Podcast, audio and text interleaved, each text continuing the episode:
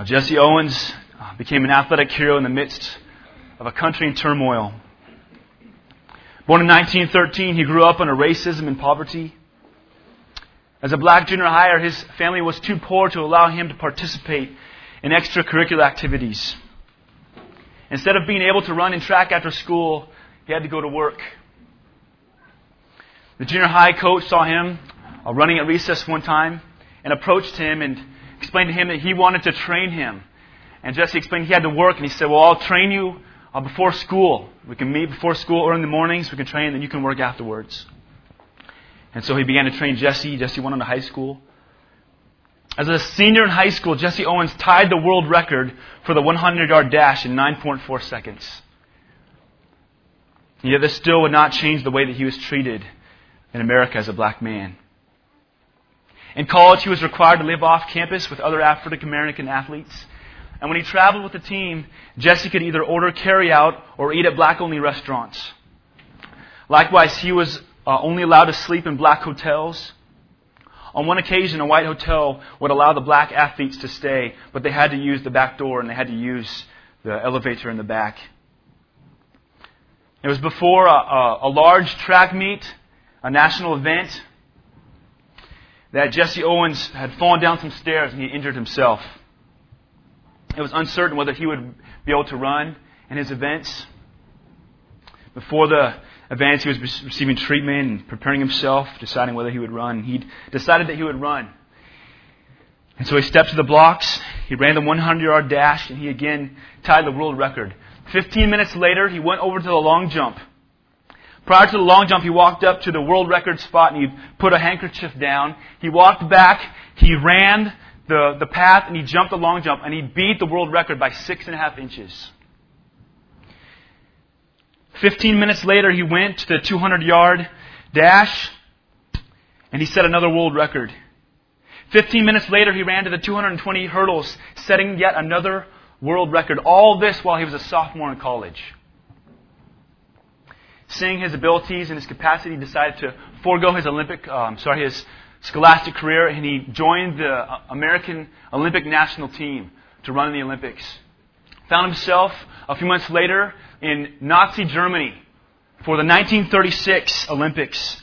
And these Olympics at the time were being dubbed the Hitler Olympics. And it was Hitler's ambition to show all the world that the white Aryan race was the most supreme human beings on the face of the earth.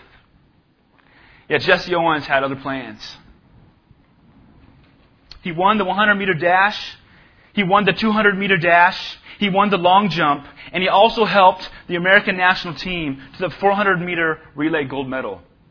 Three out of those four events, he set Olympic records. All in the midst of while this racist man Hitler looked on. You know, as I think about that story, think about that story this morning, Jesse Owens had a lot to inspire him for such a race. He had a lot more inspiring him than merely running for Jesse Owens. He wasn't just running to win a race. He wasn't just running because he loved to run. He wasn't just running so that he had a gold medal around his neck or that he could stand on the podium and hear the national anthem. He had far more running than just for that. Jesse Owens was running for his own people. Jesse Owens, in a sense, was running and representing all of the black men and women who had known suppression. And so when he won those events, he was able to stand on the podiums before Nazis and before Hitler, and he was able to exult in his glory. Because he was not just running for himself. Like Jesse Owens, this morning, you Christians are running a race for something greater than your own ambition, aren't you? You're running for something greater than just so that people will look at you and tell you how fast you are, tell you how godly you are, tell you how holy you are. You're running for more than just your own glory and for your own pleasure. And yet, sometimes as Christians, we forget. We forget that we're living the Christian life for someone other than ourselves. We begin to get burdened down with our own sins. We begin to get burdened down with our own pursuit of godliness and our own pursuit of holiness. And we forget that we're running the Christian race for somebody more than just myself. And Paul strikes to the heart of that in Colossians chapter 3 verse 17. When he writes, whatever you do in word or deed, do all in the name of the Lord Jesus, giving thanks through him to God the Father. Colossians chapter 3 verse 17 really sums up the entirety of that chapter. It's, if you will, it's the theme verse of chapter 3. And even to back up further, the book of Colossians is just simply the Christ centered book. As Paul is exhorting and arguing and battling that the Colossians would keep Jesus Christ as the pivot of their life, as their supreme love, as their Lord. In Colossians chapter 3, he begins really just the last two chapters of clear admonition to exhortation to how to live a Christ centered life. How to live a life that shows that Jesus Christ is your Lord, that Jesus Christ is your Master. And in this chapter of how to live a resurrected life, he gives this summum bonum verse. Whatever you do in word or deed, you do it all in the name of the Lord Jesus. This is one of those Christian anthem verses, if you will. It's one of those, almost those Bible themed verses. It's one of these verses that just circumferences the whole Bible and pulls out the whole Christian life. The magnitude of all the Christian life, of all of life, and every part of it is to be lived for Christ. And so, in light of that, in light of this text this morning, I want to give you four solutions, if you will. Four solutions to doing all for Christ. Four solutions to help you focus why you are living and who you are living for. So, the first solution this morning is to recognize that this is an enabled call. Recognize that this is an enabled call. You are called to do all things for the glory of Christ because you have been given the ability to do them. This is not a call for you to try and earn your salvation or to try and do enough good things to make God happy with you. Before Christ saved you, you were helpless to do any good thing. So let us be reminded that this truth is over and against every former deed which we had done before we trusted in Christ, before we were saved, as our brother John was saved. Let us be reminded that we were not on our way to hell because we lacked enough good deeds. We were on our way to hell because we could do no good deeds. We were not on our way to hell because we lacked enough good deeds. We were on our way to hell because we had no good deeds. Everything we did was done outside of Christ and was done in sin. The scriptures are replete in that. Everything that we did before we were saved by the grace of God was tainted with sin and was displeasing in the sight of the Lord. We were like King Midas with a sinful touch. Everything we touched turned to sin.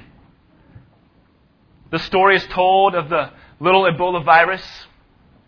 He was tired of bringing about destruction. He was tired of bringing pain to everything he touched. And so he, he approached the white blood cells. He approached them and said, Blood cells, white blood cells, I'm, I'm tired of bringing destruction to everything. I want to do good. I want to be a good Ebola virus. And the Ebola viruses looked, the white blood cells looked at the little Ebola virus, their eyes rolled up in the back of their heads, and they keeled over. Because everything that Ebola virus touched, it died, no matter what he wanted to do. And so it is with the man apart from Christ. He might want to do good. He might want to please God. He might want to be seen as a good person. But everything he does is tainted with his own sin. And it's impossible to, pre- to please the Lord. Impossible to do anything apart from Christ. No matter how good our intentions were, the Scripture says, they're tainted with sin. Helping the old lady across the street was done while hoping onlookers would praise you. Working hard was motivated by the cravings for money and prestige. Exercising was fueled with a desire to receive approval from others. Athletic skills flourished with a passion to receive the most praise from men. Honoring your parents was done, hoping you might manipulate them to get what you wanted. And the list goes on and on. The list goes on and on of all the ways in which things looked good on the outside, and yet inside there was evil scheming.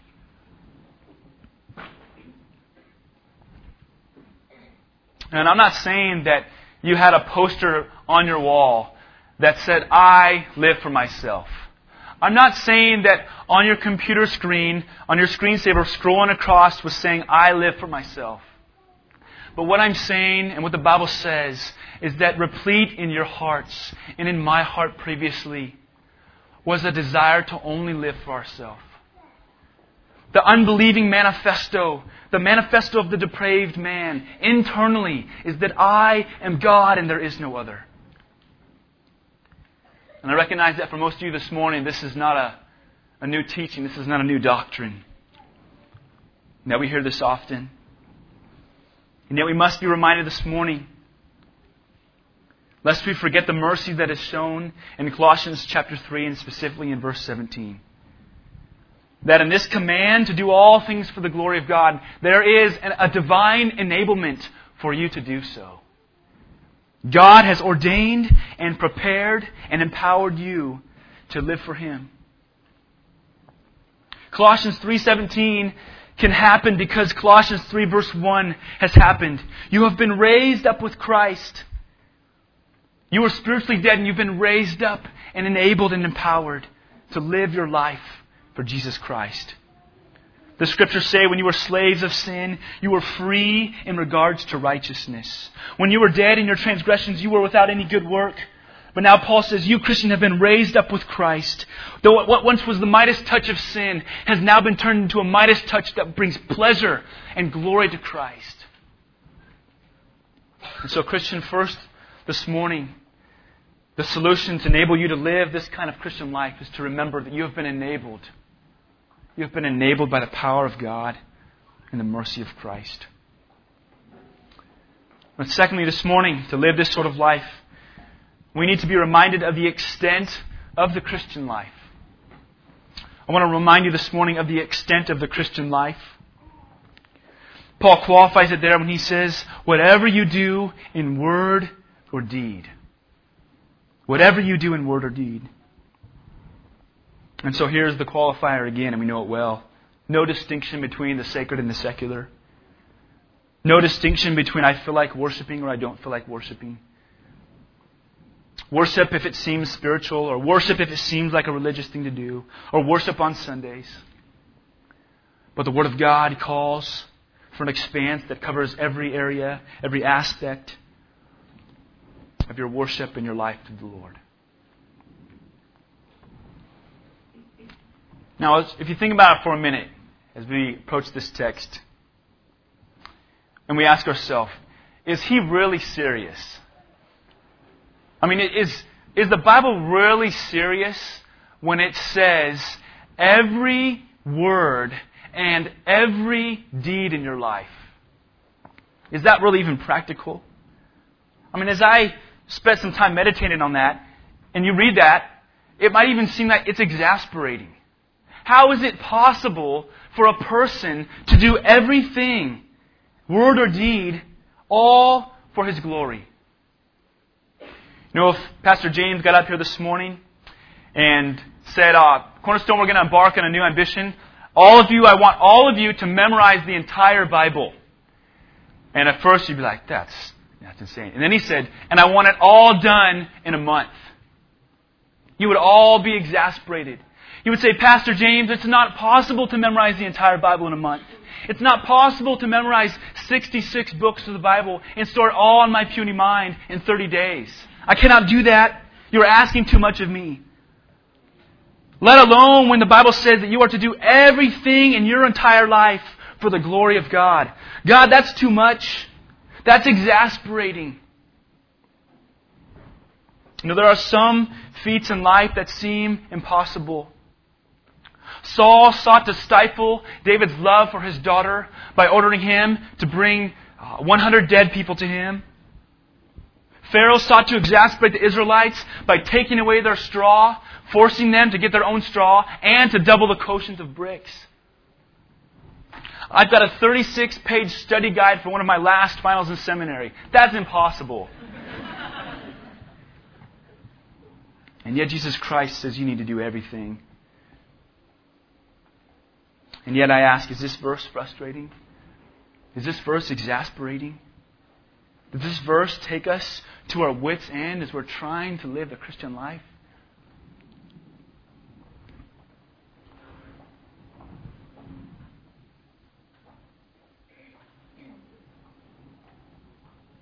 The definition of frustration says to make vain or ineffectual all efforts, however vigorous or persistent. For, to frustrate means to make vain or ineffectual all efforts, however vigorous or persistent. And you're going from this depraved person where everything you've done has been tainted with your sin. And now all of a sudden you've been raised up with Christ. And now he's saying that everything you do must be done for him. And yet, this verse is not frustrating and it's not exasperating. In fact, that's not the heart of it at all.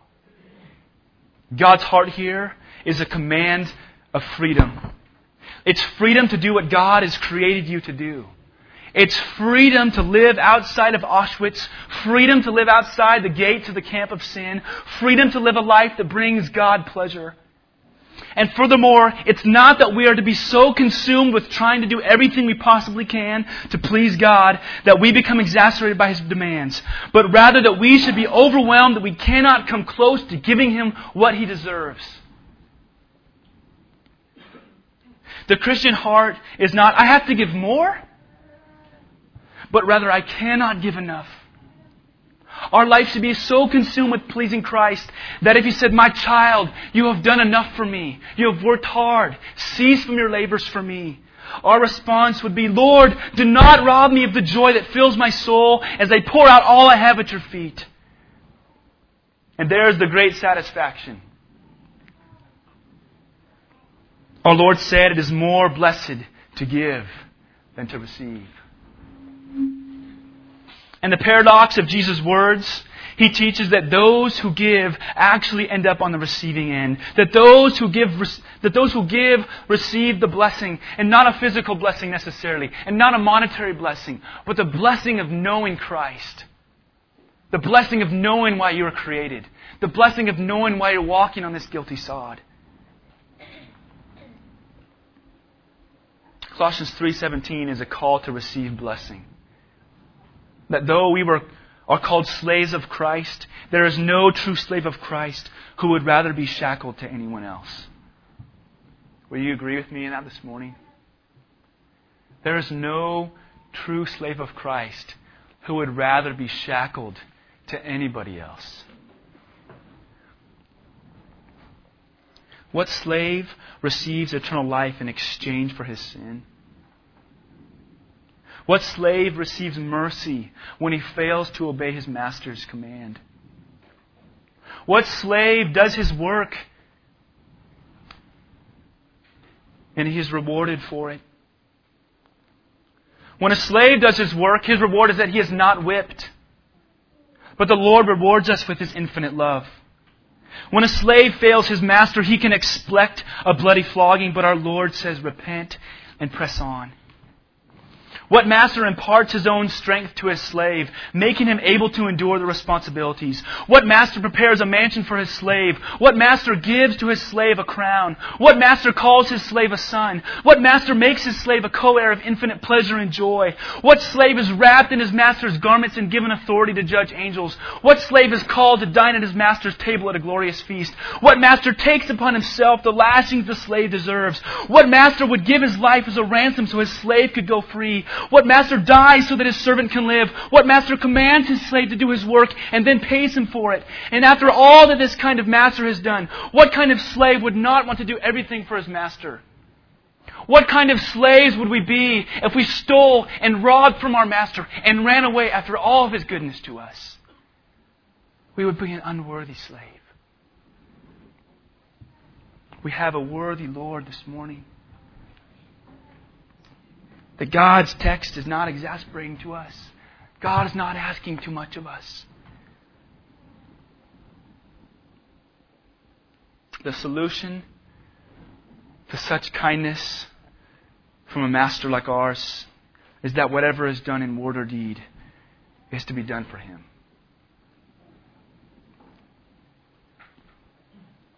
I find the scope and the magnitude of this verse somewhat of a paradox. It's a paradox in the sense that this verse is, is infinitely broad, covering every, everything in your life. And yet at the same time, it is microscopically specific, going down to the intricate details and to the thoughts and intentions of your own heart. It is at one time uh, a, view of earth from outer space, looking upon the earth, and it is at the same time an in close view of a dust mite. That is the scope, that is the breadth and depth of this text. What an incredible command. And ask you again this morning does this command frustrate you? Does the magnitude of such demands upon the Christian, does it frustrate you and exasperate you? Don't let it do that. Don't respond that way. I point to all that our Master has done for you because that alone can be the sole reason for living for Him. Listen to 1 John chapter 5 verse 3. 1 John chapter 5 verse 3 says, For this is the love of God, that we keep His commandments, and His commandments are not burdensome. I ask you to memorize that verse. His commandments are not burdensome. You know what a burden is, right? It's that heavy weight, it's Pilgrim's Progress of that massive pillar of sin upon his back. And he's wake, making his way to the celestial city, burdened down by his guilt and his shame. Yet the Bible says that the commands of Christ are not burdensome. Brothers and sisters, you've got to learn this morning, as I do myself, you've got to learn how to biblically counsel your soul. You've got to learn how to take the truths of Scripture and you've got to preach them to your heart. You've got to take Colossians 3.17, 1 John 5.3 and stand upon the podium of Scripture and preach God's commandments to your heart to remind yourself that His commandments are not burdensome. And that He is calling you to delight and He's calling you to joy and He's calling you to freedom. A heart that sees the commands of Christ as burdensome does not see the true nature of what it means to obey Christ. The one burdened by the commands of Christ will not find the problem in the commands of Christ. He will find the problem in his own heart. The struggles with obeying the commands of Christ is not because they are too great, but because you are too weak. Because instead of seeing the commands of Christ as a delight, you see them as a burden. When I was a child, I greatly disliked broccoli. I loathed it to my soul. It was uh, Armageddon at dinner time if I had to eat the broccoli. I would not eat it. But when I got older, I fell in love with broccoli. But you know what? Broccoli did not change. I changed. The composition of broccoli stayed the same. It stayed green. It still looked like miniature trees. It still gave off the same aroma and still placed its same ingredients on my tongue. But something changed in me. All of a sudden, I realized how lovely broccoli was, how tasty and healthy it was to me. The reality of broccoli wanted to, it wanted to do good to me, made me fall in love with it. All of a sudden, I wanted to eat steamed broccoli. It was tasty but it did not change. Christians, likewise, obedience to Christ is not burdensome. The commands of our Lord are not burdensome to you. The commands of Christ have stayed the same. The commands of Christ are to free you, are to protect you, are to nourish you, are to help you, are uh, manifested love towards you. It's not the commands of Christ that change. It's your heart that will change. Your heart understanding the commands of Christ are good. The commands of Christ are not a burden. Obedience to Christ. Giving your all to Him in every part of your life. Forsaking sin. Forsaking everything that hinders you from that is not a burden. Now, let me remind you what I'm not saying this morning is that following Christ is easy. In fact, you may have to eat broccoli and not like it. It may be difficult at times. And there's no doubt that it is hard to enter into the kingdom of God. It is hard to enter into the kingdom of heaven. Broad is the way that leads to destruction, and there are many who will find it. Narrow is the way that leads to eternal life, and there are few who are on it.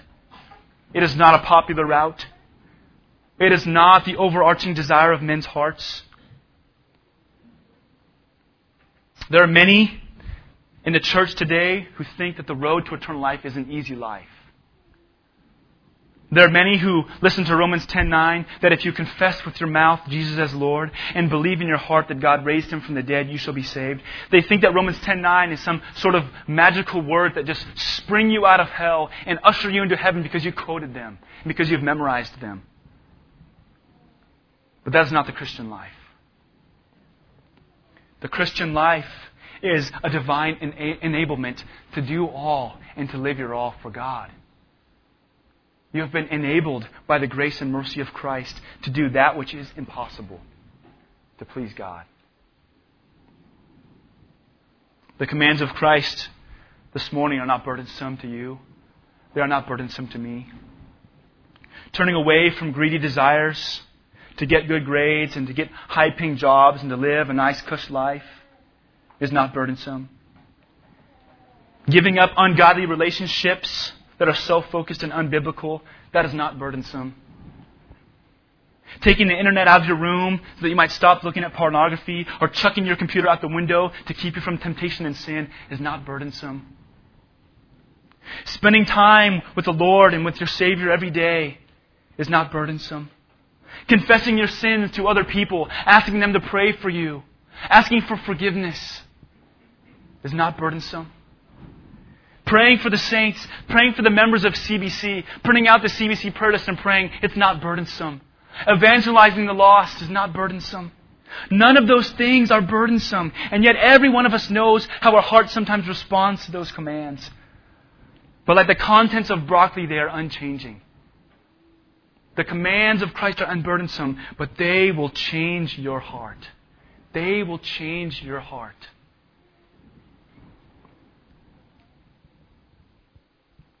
The world hears the call of Christ.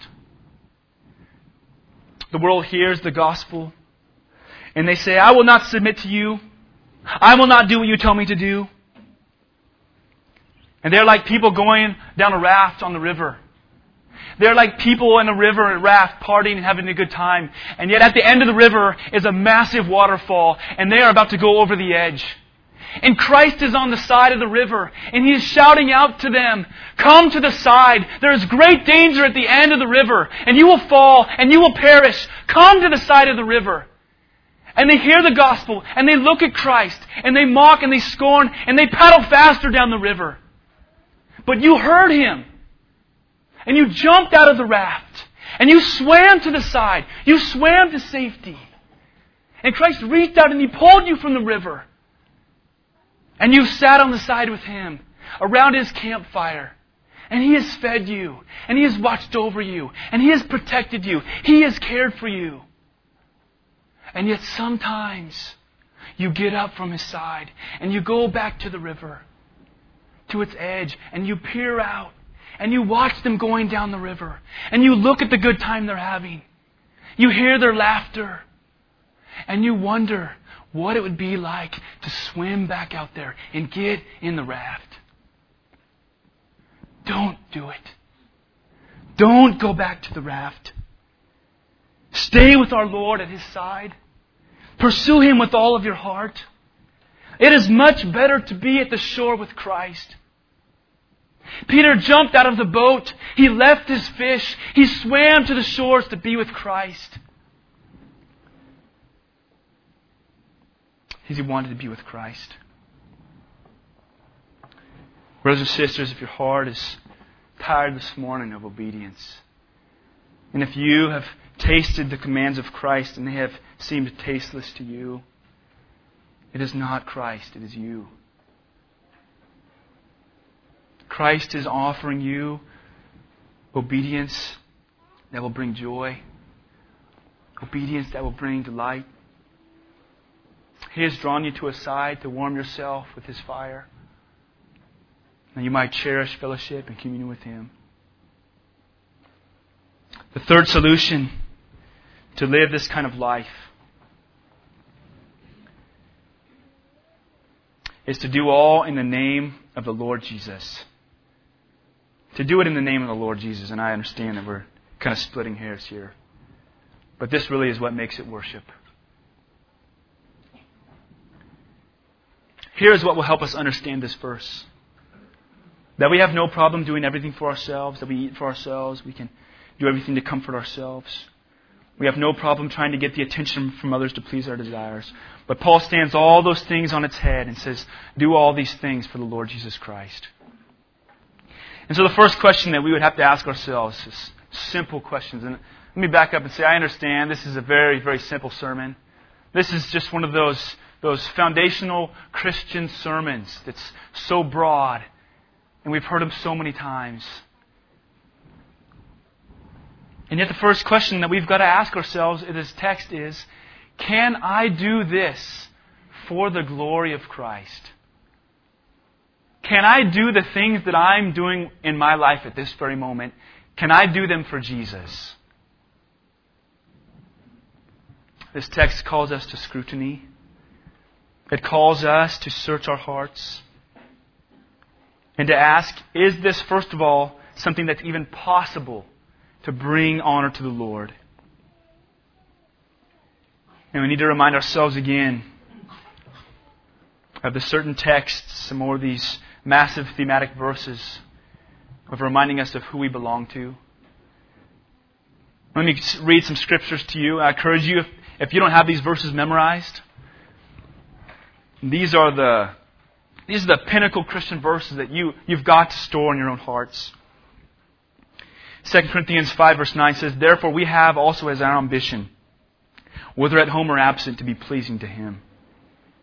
2 Corinthians 5:15 says and he died for all so that they who live might no longer live for themselves but for him who died and rose again on their behalf. 2 Corinthians 5:17 Therefore if anyone is in Christ he is a new creature the old things have passed away behold new things have come. Galatians 2:20 I have been crucified with Christ and it is no longer I who live but Christ lives in me the life which I now live in the flesh I live by faith in the son of God who loved me and gave himself for me These verses are the epitome and the core of the Christian life When the body grows cold the blood flows slowly a sluggishness to obey means your blood is running thick and your heart is beating slow. It is the knowledge of the cross of Christ that melts the slush in your heart. It is the remembering that the debt which was hostile to us became hellish to Him on the cross that will melt our sluggish blood and fill it with fire. It is the reminder that you are owned by Christ that will melt your slushy heart. It's the simple truth that you don't belong to yourself, that we must daily tell ourselves we belong to Christ. We must become a people who wake up in the morning exhorting ourselves that our lives are not our own. Therefore, we must glorify God with our bodies. We have to wake up every morning. We have to. You have to literally rise out of bed and say, I do not live for myself. You have to preach the text to yourself.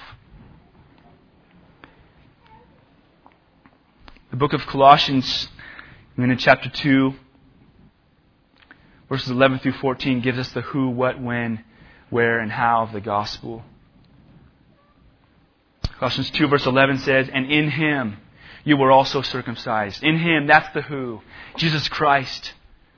You were circumcised with the circumcision made without hands and the removal of the body of the flesh by the circumcision of Christ there's the what, that circumcision of the heart, that you are saved, the removal of the sinful heart, giving you clean hands. Verse 12 says, having been buried with him in baptism, in which you were also raised up with him through faith in the working of God, who raised him from the dead. There's the when. When did your heart change? When you believed through faith. Verse 13 says, When you were dead in your transgressions and the uncircumcision of your flesh, He made you alive together with Him, having forgiven us all our transgressions. That's the where. It was made possible at the cross. Christ died for you. Verse 14 is the how, having canceled out the certificate of debt consisting of decrees against us, which was hostile to us, and he having taken it out of the way, having nailed it to the cross. He did it at the cross. And the only question that's left is why? Why has he done this? Why did he go to the cross? Why did he bear our sins in his body? Colossians 3, verse 17 is the why. So that whatever we would do in word or deed would be done for him. I love Titus 2:14. I know you do as well. Speaking of Christ, it says who gave himself for us to redeem us from every lawless deed in order to purify for himself a people for his own possession, zealous for good deeds. You belong to Christ. You need to do all for his glory, for his name's sake. The fourth and final solution. The fourth and final solution, doing all for the glory of God is to do it all while giving thanks through Him to God the Father.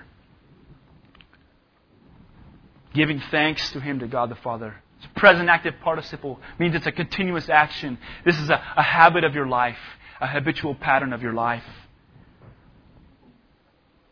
The giving of thanks to Him flows from understanding of who He is and what He has done. Listen to these scriptures as well. Old Testament. Deuteronomy 10, verse 12. It says, Now, Israel, what does the Lord your God require from you? But to fear Yahweh your God, to walk in his ways and to love him, and to serve Yahweh with your God with all of your heart and with all of your soul. There's Old Testament Colossians 3:17. Psalm 101 through 3. Shout joyfully to the Lord all the earth. Serve Yahweh with gladness. Come before him with joyful singing. Know that Yahweh himself is God. It is he who made us and not we ourselves. We are his people and the sheep of his pasture. The Old Testament is filled with reminders that God did not create nor save Israel for themselves, but for his own glory. 1 Corinthians 10:31 Whether then you eat or drink or whatever you do, do it all for the glory of God. And so let me encourage you this way. As has been so often about sanctification, as you've heard the, the coined phrase, it's not about perfection, but it's about direction, right? Colossians 3:17 and the weight of it is not about perfection, but it is about direction. Even the apostle Peter was led away into hypocrisy, and yet the truth of scripture brought him back to live for the Lord. God longs for you to bring glory to him. You must do it all for Him because He has enabled you to do it. You must do it all for Him because all includes every word and deed. You must do it all for Him because that is what Christ has done for you. You must do it all for Him because this is our response of thanksgiving. This is the pressing on toward our Lord, growing and learning what it means to please Him. And so perhaps this morning your hearts are filled with a desire to do all for Him. There is a new longing. You will leave this morning refreshed by the Word. You'll leave with a new fire with a desire to do all for Him. And yet we come back again. How do we do this? How do we do these things? Let me first point you to verse 16. Let the word of Christ richly dwell within you, as Bob read this morning. That the fuel, the fire to bring about such ambition begins with absorbing the nutrients of Scripture. And we need to be exhorted to this over and over because the things of life will continue to crowd and fight against these things. There's no man, there's no woman in this room who has won the battle with consistency in the Word of God. And if you won it last week, you'll have to fight it again this week. I urge you again to seek first His kingdom. Melt your hearts in the morning with the Word.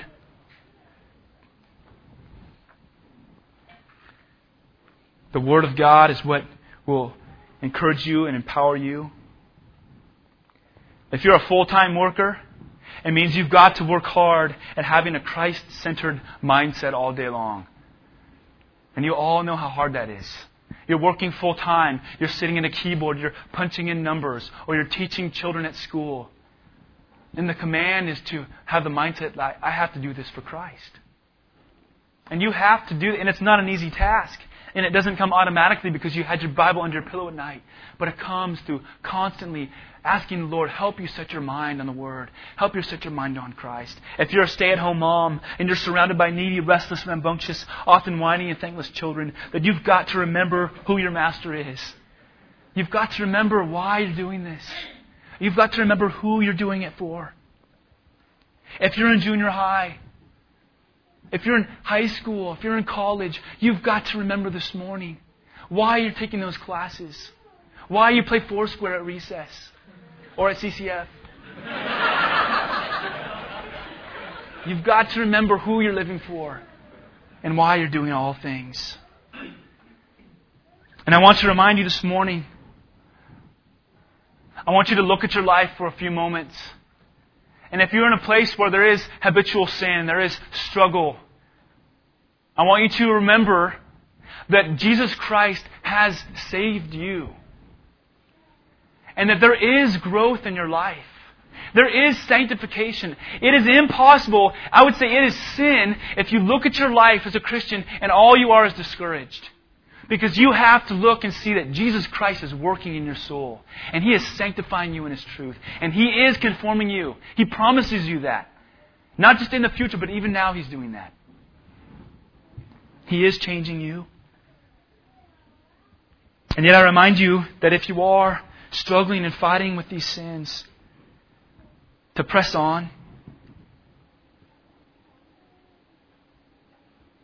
Press on towards Christ.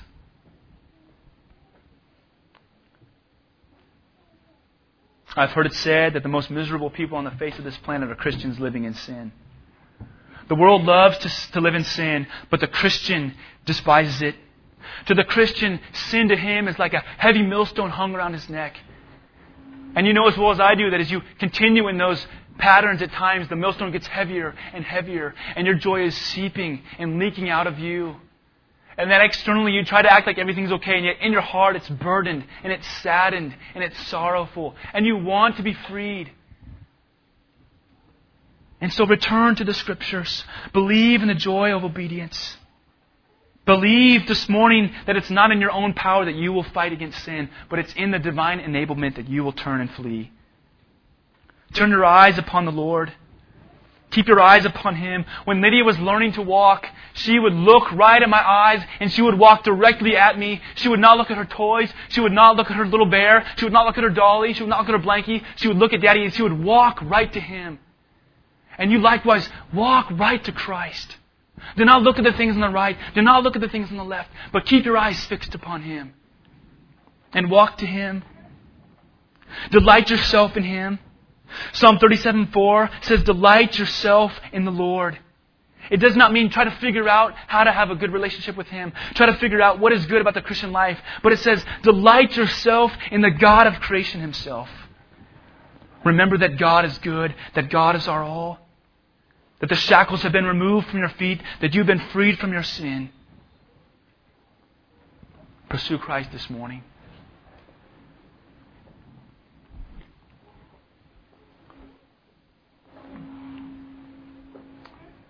Praise God this morning that He has enabled you to do all things for His glory. Praise God that there's much hope in the text of Scripture.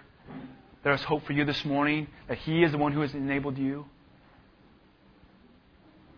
Lastly, this morning, I want to exhort those of you who are still on the raft. If you're still on the raft and you're still thinking that at the end of the river is more fun, you're gravely mistaken. Yet that, that you're deceived in, in thinking that, that what is in the raft and the party that's going on there is, is somehow delightful. And yet it will end in death, it will end in destruction. And Christ said so clearly in, in Matthew chapter 7, 24 through 27, that the foolish man, he built his house upon the sand. The wise man, he built his house upon the rock. And the scripture says, looks at these houses, and the houses look exactly the same. They're living with their central heating and their air conditioning. They have the gas.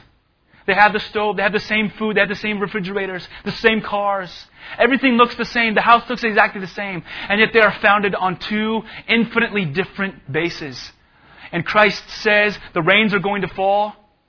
He says that the floods are going to rise. He says the winds are going to come. And when they hit that house, when they hit the house of the foolish man, when they hit the house of the man who is not built upon the rock, it is going to cra- collapse. And it says, Great will be its fall.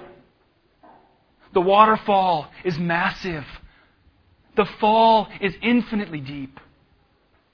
I urge you this morning, if you are in the raft, to jump out of it and swim to the shore and be with Christ. Recognize that He is infinitely delightful, infinitely gracious, and infinitely merciful. And He is waiting for you this morning. The commands of our Lord are not burdensome. But He will offer you forgiveness of your sins, freedom from them, everlasting joy.